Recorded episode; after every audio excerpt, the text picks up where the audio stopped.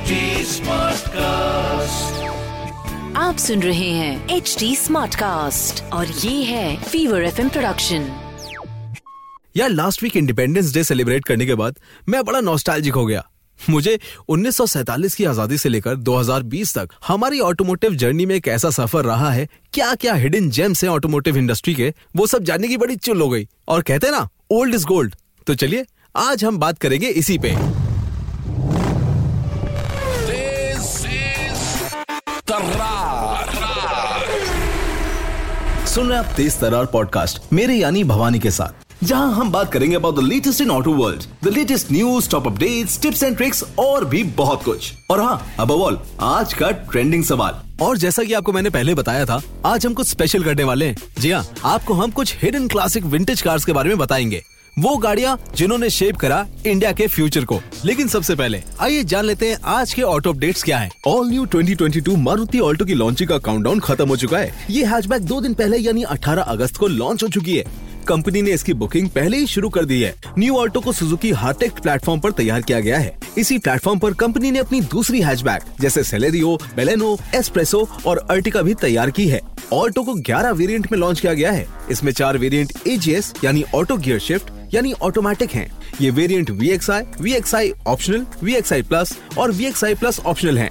इसके automatic variant का video सामने आ गया है। इसमें touch screen infotainment keyless entry steering control जैसे कई फीचर्स मिलेंगे। Honda motorcycle and scooter India H ने Honda Activa premium edition launch कर दी है। कंपनी ने इसकी जानकारी अपने सोशल मीडिया हैंडल पर शेयर की है। साथ ही इसे ऑफिशियल वेबसाइट पर लिस्ट भी कर दिया है। इस प्रीमियम एडिशन को तीन कलर ऑप्शन में खरीद पाएँगे। अब एक्टिवा को standard Honda Activa Honda Activa 125 और होंडा एक्टिवा प्रीमियम में खरीद सकते हैं। प्रीमियम एडिशन की एक्स शोरूम कीमत पिछहत्तर हज़ार चार सौ रूपए है। ये एक्टिवा डीएलएक्स वेरिएंट से हज़ार रूपए महँगा है। टाटा टिगोर पसंद करने वाले लोगों के लिए अच्छी खबर है। दरअसल कंपनी ने इसका नया डुअल कलर वेरिएंट लॉन्च किया है। इसकी बॉडी को ओपल व्हाइट और रूफ को ब्लैक कलर दिया गया है। डुअल कलर टोन ने इस सेडान की खूबसूरती को ज़्यादा बढ़ा दिया है। ये टिगोर का दूसरा डुअल टोन एक्सटीरियर शेड है। इससे पहले कंपनी मैग्नेटिक रेड बॉडी के साथ ब्लैक रूफ का ऑप्शन लॉन्च कर चुकी थी। अब इस सब फोर मीटर सेडान को दो डुअल टोन कलर ऑप्शन के साथ तीन single colour option deep red Arizona blue और डेटोना ग्रे शामिल हैं। ब्लैक रूफ के ऑप्शन वाले टिगोर अपने सेगमेंट में पहली सेडान भी है। जुलाई 2022 के दौरान मारुति सेलेरियो की ईयरली डिमांड में तीन लाख बयालीस हज़ार छह सौ प्रतिशत की ग्रोथ रही। दरअसल, जुलाई 2021 में इस हैचबैक की सिर्फ़ दो यूनिट बिकी थी, जबकि पिछले महीने इसकी छह हज़ार आठ सौ चौवन यूनिट बिकी हैं। इस तरह जुलाई 2022 में ये मोस्ट इन डिमांड कार रही है। कहने को ये टॉप 25 की लिस्ट में 20वें नंबर पर है। सेलेरियो का नया मॉडल आने के बाद इसकी डिमांड में तेज़ी आ गई है। सेलेरियो सबसे ज़्यादा माइलेज देने वाली पेट्रोल कार भी है। ये एक लीटर पेट्रोल में 26.68 किलोमीटर का माइलेज देती है। इतना ही नहीं, इसके सीएनजी वेरिएंट का माइलेज 35.6 किलोमीटर पर केजी है। यानी इसके सीएनजी वेरिएंट का माइलेज भी सबसे ज़्यादा है। इसकी शुरुआती एक्स शोरूम कीमत पाँच लाख पच्चीस हज़ार रूपए है। तो बात चली रही है रेट्रो और क्लासिक कार्स की तो आइए ले चलते हैं आपको थोड़े फ्लैशबैक के मोड में। जैसा कि पहले मैंने आपको कहा था कि विंटेज कार्स के बारे में सोचकर मुझे अलग ही नॉस्टैल्जिया होने लगता है यार। तो मैंने सोचा कि आज क्यों ना हम मिलकर 1947 से 2022 तक के ऑटोमोबाइल के सफ़र को साथ में तय करते हैं। इससे पहले कि मैं आगे बढ़े, मैं आपको ये बताना चाहूँगा कि हिंदुस्तान की धरती पर सबसे पहले गाड़ी चली थी 1897 में 125 साल पहले। पर उसके बाद भी हिंदुस्तान में बहुत सालों तक कुछ खास गाड़ियाँ नहीं थी। खास से मेरा मतलब है कि क्वांटिटी में बहुत कम थी, पर गाड़ियाँ अपने आप में बहुत खास थी। जैसे कि अपनी रोल्स रॉयस जो कि 1907 में अपनी गाड़ी पहली बार हिंदुस्तान में लेकर आए थे और उस गाड़ी का नाम था सिल्वर घोस्ट ये गाड़ी हिंदुस्तान में लाने के बाद रॉल्स रॉयस ने अपने कुछ शोरूम्स दिल्ली, मुंबई, कोलकाता जैसे शहरों में खोल दिए थे। 20वीं सेंचुरी में बहुत टाइम तक गाड़ियाँ हिंदुस्तान में मैन्युफैक्चर नहीं होती थी। अगर किसी को गाड़ी लेनी होती थी तो उन्हें इम्पोर्ट कराना पड़ता था। और वैसे भी, उस टाइम सिर्फ़ रॉयल फैमिलीज़ और ब्रिटिश ऑफिशियल्स के पास ही गाड़ियाँ हुआ करती थी। आपसे बात करते करते तो मैं डीप इमेजिनेशन में पहुँच गया कि कैसा होता होगा उस टाइम सुन रहे हैं आप तेज सरार पॉडकास्ट और अब टाइम हो गया है आज की मिथ को बस्ट करने का। तो चलिए जानते हैं आज की मिथ क्या है। तेज सरार मिथ Mythbuster. और आज का मिथ है कि विंटेज या क्लासिक कार्स को खरीदना और मेंटेन करना एक्सपेंसिव पड़ता है।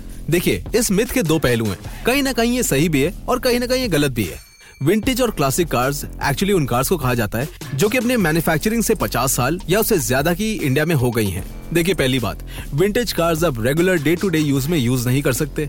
दूसरी बात, जहाँ बात आती है उनके एक्सपेंसिव होने की तो वो एक्सपेंसिव नहीं। अगर उनको देखा जाए, आपको ऐसी विंटेज कार्स कहीं भी मिल सकती हैं। किसी की अबैंडन कार्स या कहीं पे पुरानी गाड़ियाँ पड़ी हो, बस you need to have an eye for that car हाँ पैसे ज़रूर लगते हैं उनको वापस रिस्टोरेशन कराने में, उनको डिटेल कराने में और उनको अपनी प्राइम तक लाने में। उसके बाद दोस्तों, वो गाड़ियाँ जितने पैसे में भी बन के उतनी अच्छी हुई हैं, उसके बाद उनकी कोई वैल्यू नहीं रहती। वो प्राइसलेस हो जाती हैं। और हाँ आप उनको डे टू डे यूज़ में चला नहीं सकते। तो ऑब्वियस ही बात है कि वो आपको एक्सपेंसिव लगेंगी but when it comes to vintage treasure या आपके पास कोई एसेट तो उससे अच्छा एसेट आज की तारीख में रखना और होना एक शान की बात माना जाता है। आजकल तो हमारे पास 25 से भी ज़्यादा टॉप ब्रांड्स हैं और 200 से भी ज़्यादा कार्स हैं टू चूज़ फ्रॉम पर वो टाइम भी था, जब शायद आपके पड़ोस में हर किसी के पास एक ही गाड़ी हो। बस रंग का फ़र्क हो। कभी कभी तो शायद वही रंग, वही मॉडिफिकेशन वाली गाड़ी बहुत से लोगों के पास दिखती थी। उन कार्स में से काफ़ी सारी ऐसी कार्स थी, जो आई एम श्योर आप में से काफ़ी लोगों के बचपन का हिस्सा रही होंगी। जैसे कि अपनी एम्बेसडर मुझे तो एम्बेसडर द बॉस कार लगती है अभी भी। एंड काफ़ी ऑफिशियल्स अभी भी यूज़ करते हैं इसे। पता है अम्बेसडर की प्रोडक्शन 1957 में शुरू हुई थी। उसके बाद उसमें मार्क वन मार्क टू और मार्क थ्री चेंजेस 1962, 1974 और 1982 में। अम्बेसडर का मेजर मेकओवर 1989 में हुआ था। पर अब अफसोस उसकी प्रोडक्शन बंद हो चुकी है। ऐसी अगर आपको याद हो तो एक और गाड़ी थी जो कि बहुत फ़ेमस हुई थी। वो थी फियाट की प्रीमियर पद्मिनी याद है? मुझे तो बहुत अच्छे से याद है। वो अलग बात है कि फिएट के इस मॉडल को कोई प्रीमियर पद्मिनी के नाम से नहीं जानता था, क्योंकि जब फिएट ने अपनी पहली कार लॉन्च की थी तो उसका नाम था फिएट 1100 या 103 वो इतनी फ़ेमस हो गई थी कि उसके डिसकंटिन्यू होने के बाद भी उसकी नेक्स्ट जनरेशन उसके नेक्स्ट वर्जन प्रीमियर पद्मिनी को लोग फिएट ही बुलाने लगे। खैर 1999 के बाद उसका प्रोडक्शन बंद हो गया था। तेज तरार पॉडकास्ट में हम विंटेज कार्स के बारे में और बात करेंगे। But now it is the time for तेज तर्रार ऑटो डिक्शनरी जी हाँ कुछ ऐसे टेक्निकल जार्गन्स या वर्ड्स जो ऑटोमोबाइल्स में होते हैं, जिनको हम यहाँ सिंप्लीफाई करते हैं। और आज का ऑटो डिक्शनरी में जो वर्ड है, उसको सुन के डरिएगा मत। और वो वर्ड है सुइसाइड क्लच देखिए सुइसाइड क्लच या सुइसाइड शिफ्टर या जॉकी शिफ्टर शब्द मोटरसाइकिल के पैर से चलने वाले क्लच और गियर बदलने के लिए हैंडल शिफ्टर को संबोधित करता है।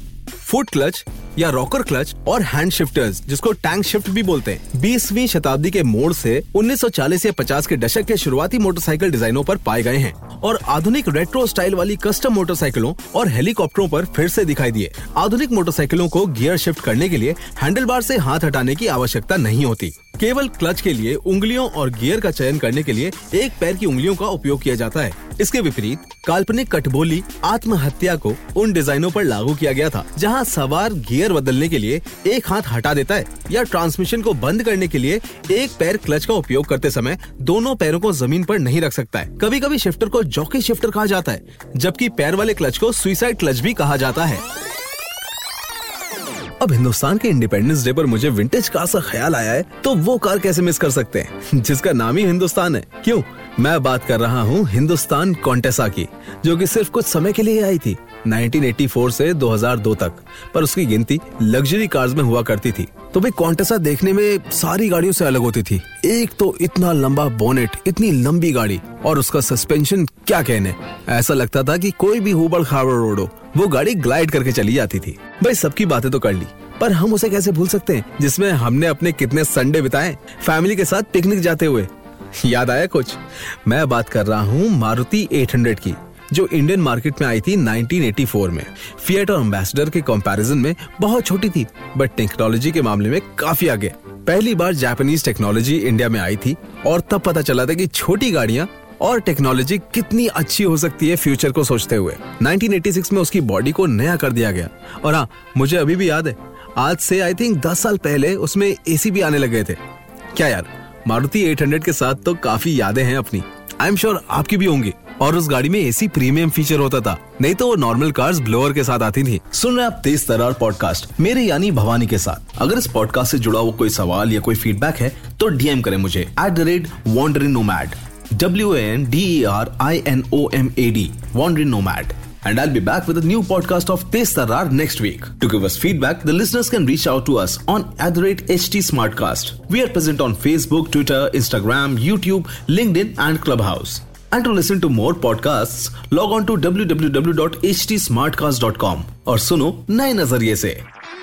आप सुन रहे हैं एच टी स्मार्ट कास्ट और ये था fever FM production H smart cast